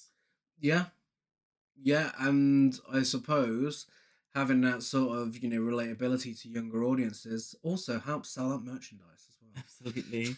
But, it, you know, But no, it's a very interesting theme and it's interesting to see it taken from comedies uh, and dramas in the 80s and put into a horror film because horror ha- it has such a great way of dealing with uh, allegories and metaphors and so Yeah. on. And this is no exception, you know, it deals with it really well. All of these films do. yeah, it's it's the decade of Dare, Yeah. you know, drug culture, the decade of the AIDS pandemic really starting. Yeah. It's the decade of it's 10 o'clock. Do you know where your Mm. children are? Mm-hmm. Um, and it's perfectly encapsulates that. Yeah. I, I feel. And it's why A Nightmare on Elm Street is my favorite franchise. Yeah. Because I think there are so many layers to it and Yeah. a really interesting look at the 80s. Yeah. And it's also a reason why the remake didn't quite work. Yeah. All the kids were already depressed in the remake as well. You know, Yeah. that's and not how- Should I say it's another reason why Yeah. the remake didn't quite Yeah. There are many reasons why that But film didn't also, work. you know, despite all those themes and everything, this is still a franchise you can just watch and have fun with as well. Yeah. You know? Yeah. Um, Kristen starts to dream and she asks Alice to help her, so she ends up on a beach where Freddy's glove appears like a shark from the water and onto the sand, which makes the sandcastle explode and he appears in its place. Now, Freddy puts on a pair of sunglasses. Yes. originally in its theatrical print, uh, a bit of Hawaii Five O's theme Oh, Lord. played over Good this. gracious. it's no longer on in, in the film, unfortunately. I mean, I'd love to see that, Mm. um, but this is like peak comedy Freddy Krueger, comedian Mhm. Freddy Krueger at his best. this is really the lasting image of Freddy Krueger from this film. Yeah, I this was the one that It I sums it up. knew. it really sums it up where they Growing went up. with him. you Yeah, know? I'm pretty sure that I'm aging myself a lot here. When I used to religiously read uh, online, why would you v- visit? I suppose you would say the Arrow in the Head Yeah. website, and this was the image that I always remembered from the Dream Master review Mhm. and I hadn't seen it, but I was like, oh, why is he out in the day like that with sunglasses on? Uh-huh. Like, what's that about? Yeah. Um, I tell you what I used to have, which had this image on, was the uh, Nightmare on Elm Street trading cards from around this era, Wow. which you used to get on swag books. No. What's Yeah. Swag Books? Uh, it was a search engine, and the more you searched on there, you got points for it, and they send you like, bits of Stop. memorabilia and stuff. And yeah, no, I don't think it's a thing anymore. Like, So what it's- did you search? I Just I search anything random and shit to get everything. points, and I would yeah have these f- Nightmare on Elm Street trading cards. It's, But you could search anything, like yeah no, it doesn't. It just Queen it's like Elizabeth the Google. You First. just search anything at all. and you Oh, get but as points. long as you use swag Yeah. books to do Uh-huh. it. Oh, okay. Um, Freddy puts these sunglasses on and he overcomes Kristen's attempt to repel him and forces her back to his home, Nancy's home. Um, since Kristen is the last of the Elm Street children still alive, Freddy goads Kristen into summoning one of her friends into the dream so that his fun can begin anew. And Oh. he says to Kristen, Elm Street's last brat, farewell. And he says, Why don't you reach out and touch someone? MTV. Oh. yes. How do you reach? Yes, yes. I just feel like that should have been said in a May West. Oh, why don't you reach out and touch someone? Oh, Um, she calls Alice into her dream Alice. and uh, he says, How sweet, fresh meat. Another iconic line. And Freddy fucking just tosses Kristen into his boiler, throws her in. Before she dies, Kristen gives Alice her dream power. Alice wakes up with a postcard of Kristen and Alice that says, Greetings from Hal. And I remember when I first watched this, I thought this was the funniest fucking thing I'd ever seen. It is. I it took, I I laughed at this for far too long when I Yeah. first watched it. It's just so ridiculous. It is. Um, i- it's probably the death that I have the biggest issue with in the film. It's Kristen's yeah. because Kristen in Dream Warrior Mm-hmm. was a fighter. Yeah. She had her dream power. Mm-hmm. She, you know, was a strong character, and I just don't feel she was as strong in this film No. um she comes across more world weary Uh-huh. rather than you know fierce and strong gymnastics Yeah. in her dreams Yeah, where's the flips and tricks? where are those you know it's only been a year it, sh i Mm. just feel like the character feels so different Yeah. and then it's just like she's killed like Yeah. okay Yeah. Um when Alice wakes up, she senses that something's wrong and takes Rick to Kristen's house. And when they arrive, they see that Kristen's bedroom is on fire with her in it. Uh, we see that Kristen is buried in front of the Thompsons. yes it wasn't kincaid in there buried there Yeah. as well do you know do you know who wasn't buried there Marge. Marge Thompson. Yeah. Fuck Ronnie Blakely's drag. Yeah. Why wasn't she? Why wouldn't she be buried? She was the Unless first it's one to slightly go. off screen. It might be slightly off Oh, screen. maybe. But Kristen fucking stole her thunder anyway, That's dying true. in the same way, Uh-huh. burning in bed, yeah. and then she doesn't even get her grave on Well, they- camera. yeah, they probably just replaced her grave with uh, Kristen's. Like, oh, we can't have two people who died and burning in bed here. So. Or maybe Marge survived. Duh. She went into hiding, Wow. and we're gonna get a recall soon. I'm hoping that's what they're going to do with Nancy more than anything else. Um, Oh god. No. uh, Rick and Alice watch. What Oh. her go into hiding? yeah. And I mean, uh, what does it her- matter? You attack you in your dreams. And her so- mother doesn't know where she's been Oh, all the like, time. Wow, let's shh, let's not go there. Rick and Alice uh, watch home videos of them, Kristen and their friends as well, and uh, Oh, this is absolutely giving Laura Palmer. It, it is Twin yeah, Peaks. it looks just like it. really Yeah. does. Uh-huh. Uh Alice tries talking to Rick about Freddy, but he doesn't want to hear any of it. So she goes to school and uh, she bumps into Sheila in the school bathroom, and she's like, "We have matching luggage." Imagine that game. And uh, she starts Stayed up all night drinking Vita tequila. she starts acting so much like Kristen to the point she starts smoking and stops, and she's like, "I don't smoke." I, don't- I don't smoke. and we go to the classroom, and what does the teacher say? What does Bob Shay say? Not Bob Shay. Oh, is this not Bob it's a different Shay? class. It's an exam, and the teacher says you got forty minutes, so good luck and Oh, go for yeah. it. Oh yeah. Oh, I'm getting my teachers confused. Oh yeah. Got Forty minutes, so go for it. and Good luck and go for it. That's how it works. That is how it works. Do you know what? I, I I said it at the time, and I stick by it. I'm gonna get that tattooed on me. Alice falls Go asleep. for it. Good luck. Alice uh, falls asleep during class and inadvertently brings Sheila into her dream. now the assumption is that Sheila has also fallen asleep Yeah. during class because this is where I get a little Mm-hmm. confused. Is the idea is does she bring anyone into her dream, or do they both have to be asleep? It is strange, isn't it? Yeah, I don't know how that works. Because I don't feel like Sheila as a character would have fallen asleep during a big exam.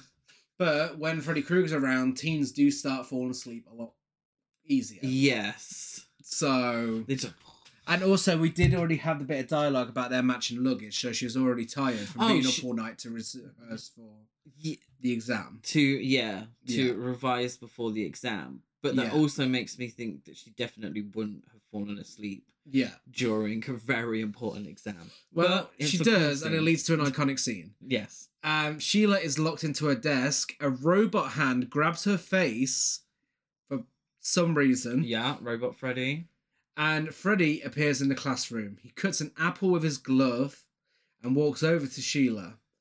He says, "Want to suck face?" And she's like, "No." Uh, he forces a kiss on her and sucks the life out of her, literally, killing her and making it look like an asthma attack. It's iconic. it is He literally sucks the life out of her. yeah and the effect again really Yeah. really good with her skin well basically just skin isn't it Yeah, um it looks great yeah yeah. i don't yeah It is, and she's gone too soon. So is this is her because it it becomes the thing where people's deaths are linked to their behavior. Hmm. Um so do you think that this is because she put school over relationships?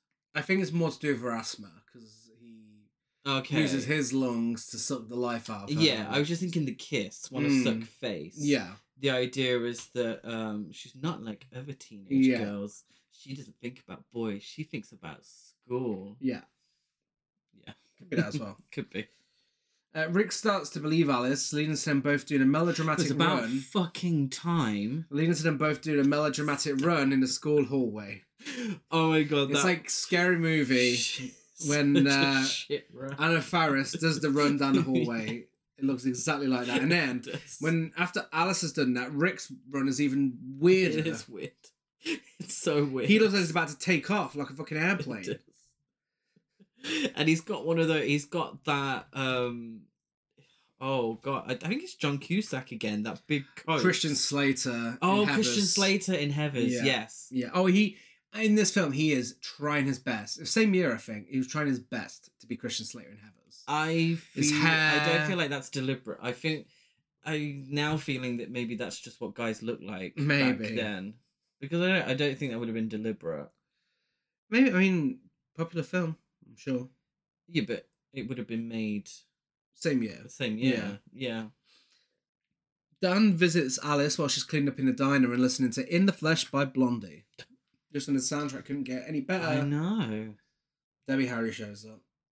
Debbie and the gang, and uh, Alice explains that she hasn't been sleeping, and uh, before they can finish their conversation, Dan's date shows up and tells him to hurry up so they're not late for the drive-in.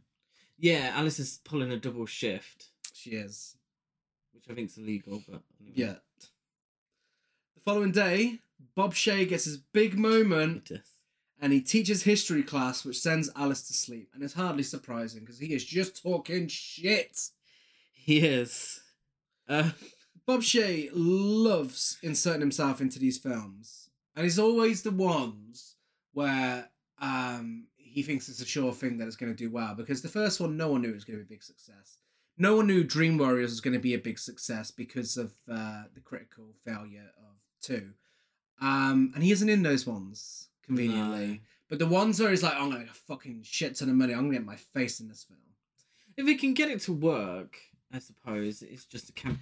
I just personally, I don't think anybody pops when Bob Shay comes on No. the screen. I just don't see anybody in 1988 really knowing Bob Shay enough to warrant it being a big surprise. Like, oh my god, it's Bob Shay. Yeah, he absolutely thinks otherwise though. He thinks Do you think that he thinks he takes himself so seriously and he thinks when people are watching the film oh my god it's him it's bob shay oh my god no one gives a shit it's like imagine if jason blum put himself in all the fucking blumhouse films But I feel like that would work now because of the internet and people know what who Jason Bloom is and That's they know true. what he looks like. that's true I just don't but also think... i feel like his acting would be the exact same as fucking bob Oh, shay absolutely. But I just don't feel like anyone in 1985 for Freddy's Revenge or Yeah. 1988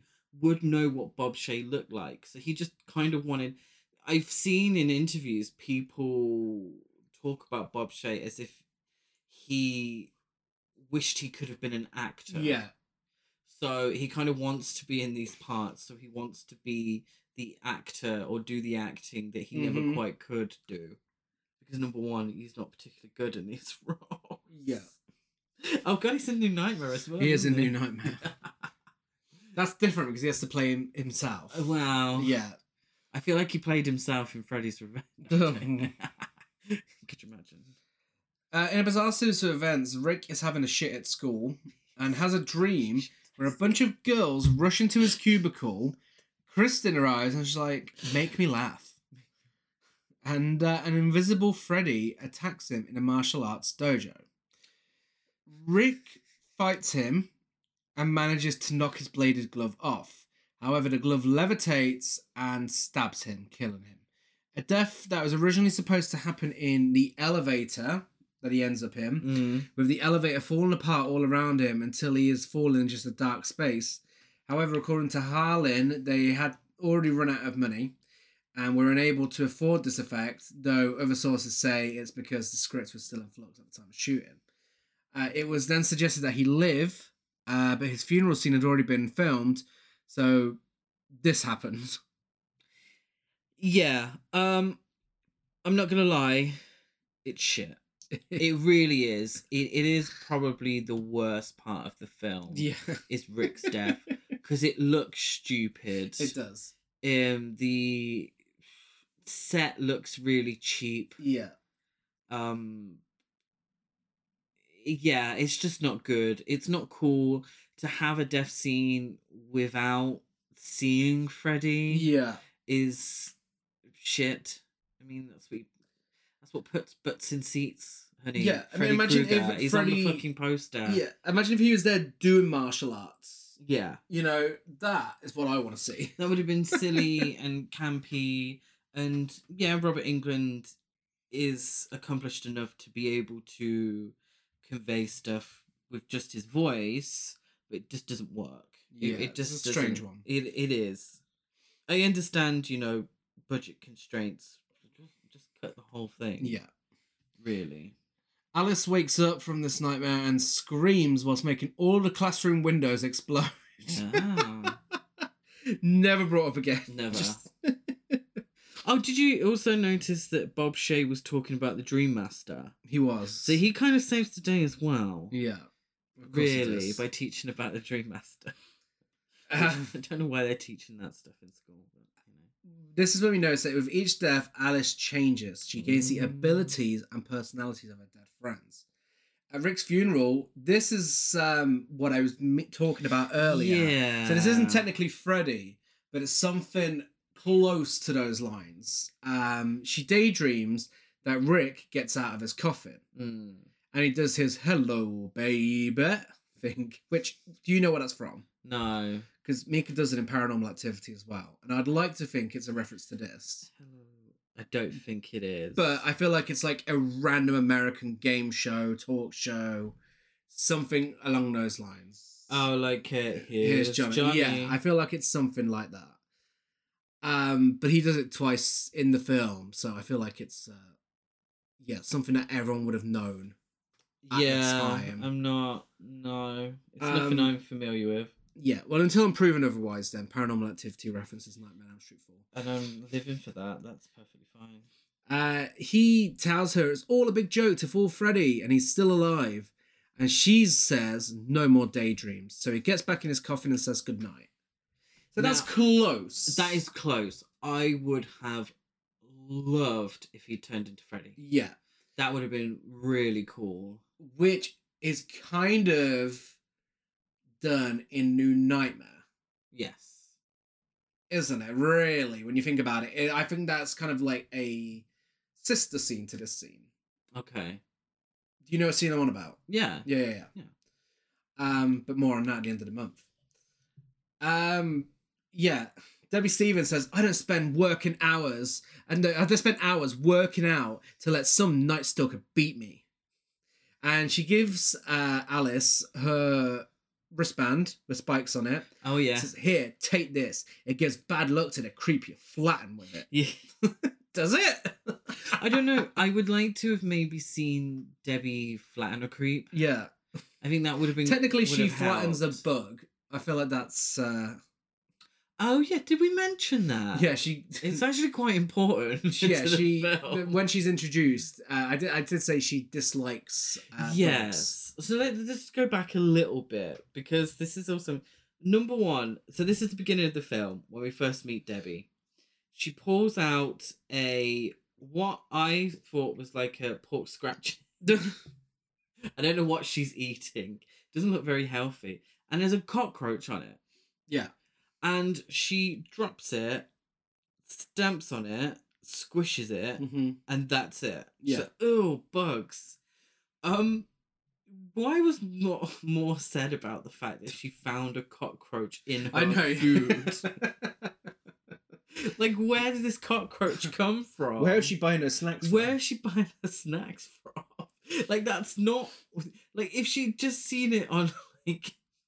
I don't know the the side of the road I or could like bet a any wall money- or something. I bet any money there was a news article around that time where someone found something like that in their food, and that's what it's a reference to. I, I do you know what I, I think people find cockroaches in their food all the time. Someone found a rat in a Mars bar in the UK. oh, you remember that?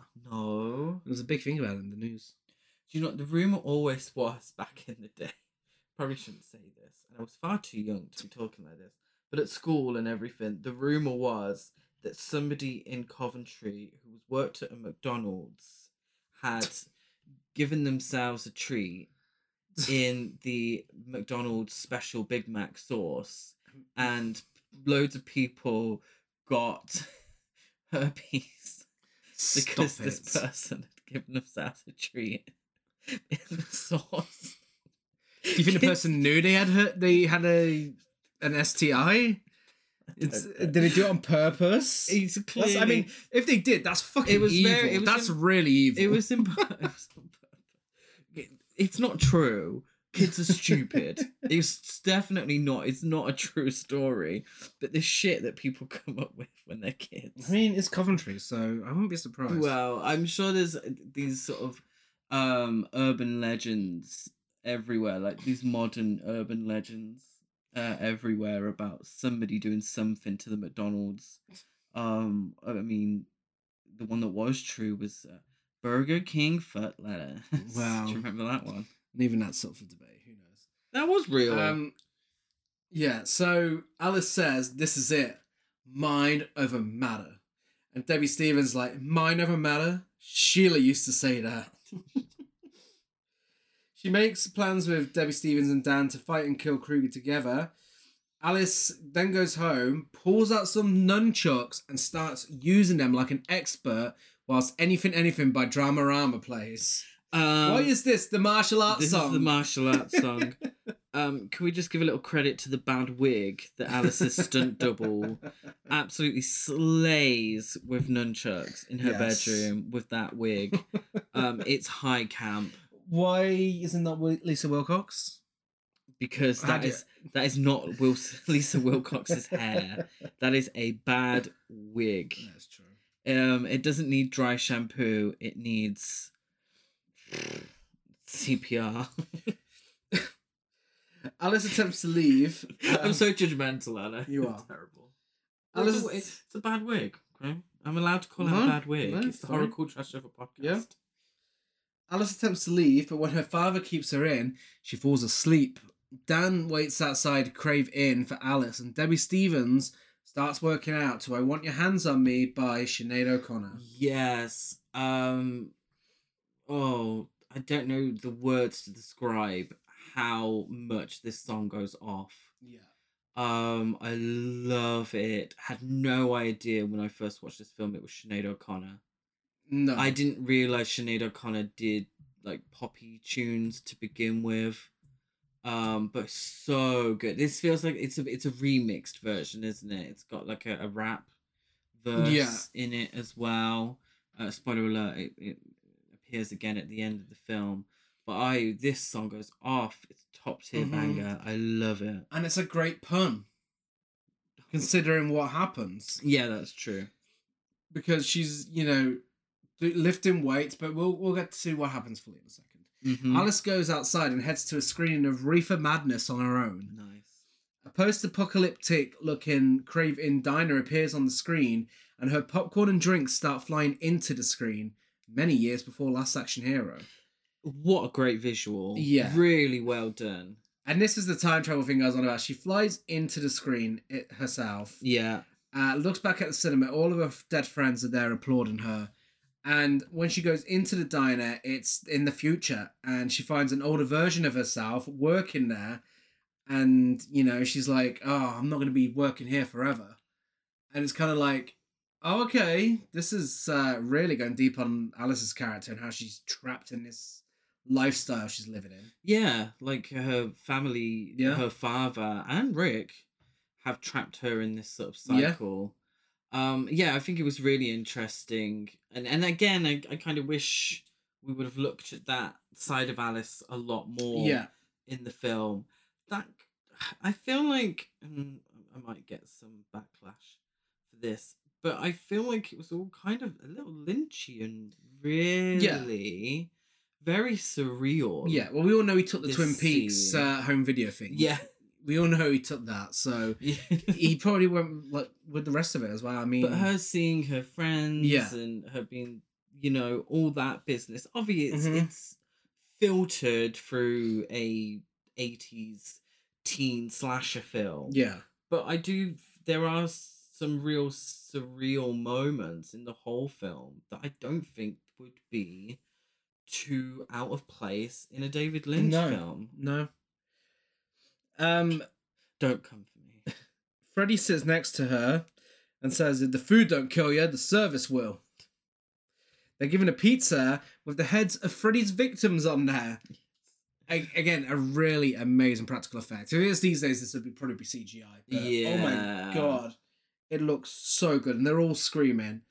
He uh, he puts his knife into Rick's head. He's like, "Rick, you little meatball," and he eats it. He eats he eats Rick's head. he's like, "Oh, I love soul food." Yeah. And at this point, if you're playing the Freddy Krueger quips drinking game, you fucking Oh. pass out. It's um that TikTok that I'm obsessed with, where um the young lady she reacts to really fun quotes that people make, Yeah. and she gets a little notebook and she writes them down. I feel like she could do this with uh, the Oh, yeah. whole of the uh, franchise, Nightmare on Elm Street franchise. It's a particularly good. Definitely pun. this one. Yeah. Uh, Freddy shows Alice that he's going after Debbie Stevens next, so she wakes up, meets with Dan, and they head towards her, but soon realize they're in a time loop. yeah i love i love this i love it it's so clever and, and kind of unexpected uh that whole groundhog day repeating itself that's how they get stuck Mm-hmm. and they can't help debbie Yeah, um yeah really well done yeah. And whilst they're in this time loop, Freddy stalks Debbie, and he puts his hands on uh, her weights, like the song suggests. yes and uh, he pushes them down. And I remember this really disturbed me when I first watched it, and it Oh. looks disgusting. It does. Her elbow's split in half. Mhm. And this is the bit where I'm like, oh my god, this got a 15 in the UK. Um, she then transforms into a cockroach. This is a product of the fly, absolutely. Yeah. Um, and this is the screaming mad George special effects. Yes. And it's just fucking gross. It it's is- the way the arms, the skin of the arms, Yeah. just flop on the ground. Yeah. And you have Debbie Stevens running around with these bug arms. Yeah. And it's so it, it it's exquisitely done. Yeah. The f- special effects are phenomenal. They look so good. Yeah. It's so grotesque. And I think it's a 15 because it's so over the top Yeah. it's it's camp. Really, is. it's it's disgusting, but it's so sort of over the top. Like, yeah, there's no other word to describe it. I mean, that's Yeah. that's it. then, Ridiculous, uh, almost. yeah. but in a g- such a good way. And she turns to Freddy and she's like, Do you know what? You're the one person I didn't want to see sex. Now, I- now I really want to slap you. The she's got no arms. She I know. can't. Uh, Freddy crushes her in a roach motel. Yes. And what is a roach motel? Um, I have is it no a real idea. Thing? I have no feel, idea. I feel There's a little like- cardboard box in this with Debbie Stevens in it. Yes, and another cockroach as well. There's a big Yeah. squelchy squirt come out of it. Mhm. Um, just really, it's my favorite death. Yeah, definitely. In um, and I mean the whole thing from the moment Sinead O'Connor starts to the moment that the cockroach motel is squished. Yeah. I think it's so good. Really, It is. just top notch. I mean, it's not scary in the least, but it's that camp horror that I love. This is why I watch horror films. Because it's ridiculous, Mhm. but really so entertaining. Yeah, Love absolutely. it, love it, love it. And he finished it with a pun, of course. He Yes. says, You can check in, but you can't check out. the time loop breaks when Debbie Stevens dies, and using Debbie's temper, she throws a glass of water in Freddy's face. Dickhead. Not quite. Alice tries to ram Freddy with the truck, but collides with a tree in reality, injuring Dan. Another great visual as well. Yeah, The invisible tree. yeah. Yeah. Looks really great. Um, again, something that the remake tried to recreate. As the remake took a fair bit from this film, actually. Mm. As Dan is rushed into surgery, Alice returns home and readies herself to join him and face Freddy.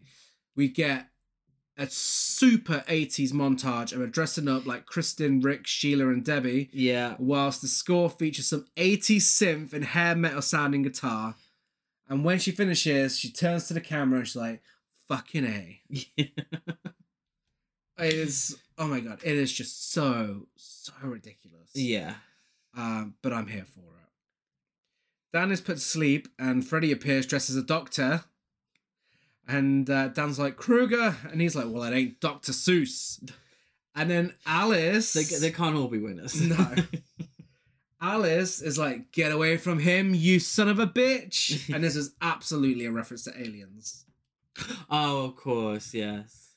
In the dream, Alice rescues Dan, and the two find themselves in an old church, where Dan gets injured in his dream, and uh, it, this prompts the surgeons to wake him up. So Alice has to face Freddy alone, Go on, Alice. whilst the jump rope girls are in church giving a performance. Uh, Freddy and it, They're doing justice for their sister Yes. in church. Freddy uh, says, Welcome to Wonderland, Alice. Again, a great thing for the trailer. Freddy has the upper hand due to his experience, but she uses her friend's dream powers against him and kicks the shit out of him. Yeah, she does. Um, it's a great thing for the trailer. Welcome to Wonderland, Mhm. Alice. But isn't if you're expecting Kristen's story to continue in the trailer, it might be a little Yeah, confusing. Who that's the true. Fuck is Alice? That's true. Alice weren't in. you know, but this was Kristen's story. Um, he- Freddy says, You think you got what it takes? I've been guarding my gate for a long time, bitch. He does love using the word bitch a does. lot in this It's- franchise. Imagine if he said it when he was in drag. So he could have been speaking like a drag queen Yes, whilst in bitch, drag. Yes. And she is a bitch, being in total control of herself. Yeah. when uh, he's about to win and says, I am eternal, Alice says, I am Iron Man, clicks her fingers. Dickhead. oh, oh, that's a nerdy reference. Oh my god. Wow. Tell me you didn't think of that when he said it. I certainly did not. Did you not? I did Okay. not. I'm sorry. Alice remembers a nursery rhyme, the uh, the famous Dream Master nursery rhyme, thanks to her mum and Bob Shay. And Bob Shay. And, And uh, she the recites girls. This is the remix Yeah. for the uh, Jump Rope Girls. She recites it and forces Freddy to face his own reflection. Kills all of us. Happens to the best of us. Uh, which causes the souls within him to revolt in his chest, including Linnea Quigley pushing those tits out. And, Yes. Girl, you fucking work it. I love Linnea quickly. I really do. Such a random role for her. so random. I hope she was well paid because I, I do I love her to bits. She's a scream queen. Yeah. and I, I kind of wish when I knew Linnea Quigley was in this film uh, uh, way after I first watched it, I was like, oh, who was she? I was like, oh my god, She And did then- Stevens. yeah. And I was like, oh my god, who did she play? It looks nothing like her. Um, and then realized she was just kind of randomly in the the giant Freddy Krueger body, which behind the scenes looks like a health and safety nightmare. Yeah. The train tears Freddy apart, and uh, Alice says, Rest in hell. Alice's friend's souls are released and leave Freddy as a hollow husk. Were you trying to sound like Lisa Barlow? Yeah. Rest in. Months later, Dan and Alice are on a date. She's got her uh, major league honk. She has. Um, what happened to the other girl? Which other girl? The one at the uh, Crave Inn. Oh, yeah, the one that wanted to go to the Yeah. drive-in with him. Yeah. Just Just- her drag. Um. Well, she isn't kicking the shit out of Freddy Krueger in dreams, is she? It's true. Um, yeah, Dan tosses a coin into the fountain, and for a moment, Alice sees Freddy's reflection in the water, but she ignores it. And Dan asks her what she wished for, but she doesn't tell him, and they start walking away from the fountain as I Want Your Hands on Me starts playing again, Yes. followed in the cr- end credits by Are You Ready for Freddy by the Fat Boys. Yes. And that's and that Man on Street 4, The Dream Master. That is A Nightmare on Elm Street 4, The Dream Master. This is a film where a group of people have gotten together and they're not exactly on the same page. No. And they throw out a lot of ideas. Mm-hmm. And fortunately, a lot of these ideas stick Yeah. and they work. Yeah. And it shouldn't work. Mm-hmm. It shouldn't work, but it does. And it's so ridiculous and yet so Mm-hmm. entertaining Yeah. that I can't help but love this Yeah. film. And uh, th- the Nightmare on Elm Street sequels have their critics who say that Freddy Krueger became a comedy character yeah. and the horror was gone and perfectly valid Yeah. because this film in many ways is a comedy it's a teen Mhm. comedy with horror aspects Yeah. but i fucking love it Yeah. that's what I like. It's it's so stupid at times. I mean, the dog pissing, Yeah. you know, all that, but so wonderfully visually stimulating. Yeah. the effects are top notch. Um, it, it- so much of the film, I can't think of a bad one. No. Um, there were iffy moments. Okay, it doesn't all work, but overall, I had a fantastic. I Yeah. I have a fantastic time every time I watch this yeah. film. No, absolutely. This is the one, like I said, I come back to the most, and for me, this is uh, a- an odd comfort film. You Mm. know, just that amount of camp value in a film. It's just, it's like listening to a pop song on repeat. You know, it's really, really just camp genius, and I, I love it. Shall we hand out some awards? So first up, we have biggest queen. Might surprise you, my one. Okay. But I've gone for the X Factor sensation herself, Debbie Stevens. Ooh. Just because she went against type and has always stood out to me in this film. I just think she is a bit of a queen. Yeah, uh, there's a few queens in this film. Mm. I think uh, Kristen, Yeah. you know, Debbie Stevens. I'm going to go with fully evolved Alice. Yeah. Because she has all the, you know, great stuff from all of her friends that have Yeah. died. Um, yeah, her- their special powers. A biggest gasp, I have the Dream Warriors being killed so early into the film. I, I agree, actually, particularly Kristen. That was quite the gasp. I'd also go with the cockroach sequence as well. 'cause Yeah. It really stuck with me afterwards. Best dialogue, I have, you know, you're one major league hunk. Just because of the delivery and how camp it is. Um, yeah, it's great dialogue. I went with swish, killed a fish. Yeah. Or sight. That's camp. I have Alice taking on the personalities of all of her dead friends. I went with Badwig Alice with the nunchucks. Ratings, Are nunchucks still banned in the UK? That sequence was cut from the UK release originally. There was a huge. Yeah. At that time, Mm-hmm. the UK had a massive issue with nunchucks. Yeah. I don't. I can't even think of. And I, I, I don't think I was born when this film was released in the UK. Or it's the year I was born. Thank you, but I may not have been born if it was released in any time before July. I wouldn't have been born. Thank you. um, but I don't know if there was an incident Maybe. a specific incident, but it's why the Teenage Mutant Ninja Turtles were called Teenage Mutant Hero Turtles here in the UK. But yeah, the um, powers that be Yeah. here in Great Britain had a terrible issue with the idea of ninjas and nunchucks, Yeah. all of that. Yeah. Wow. Uh, ratings, I give it eight Major League hunks out of ten. I give it eight cans of dry shampoo out of ten. And masterpiece, trash to piece, trash, basic, or a camp hole bunch of fun. It is a camp hole bunch of fun. It's a camp whole bunch of fun, definitely. It's available on DVD, Blu-ray, and video on demand. And if you enjoyed this, I recommend checking out Friday the Thirteenth Part Six: Jason Lives because it's the exact same tone. Absolutely. Uh, another film I think had a similar tone, Sleepaway Camp 2. Yes, definitely. I, if uh, you are a fan of this film, talk to us about it on social media. We are Horror Cult Trash over on Facebook and Instagram, Horror Cult Trash on Twitter. We're on TikTok as well. Uh, I am Dead at Gaz92 on Letterboxd, Gazmo205 on Instagram, GazCruise92 on Twitter. I'm Chris Barker823 on Letterboxd and uh, Instagram.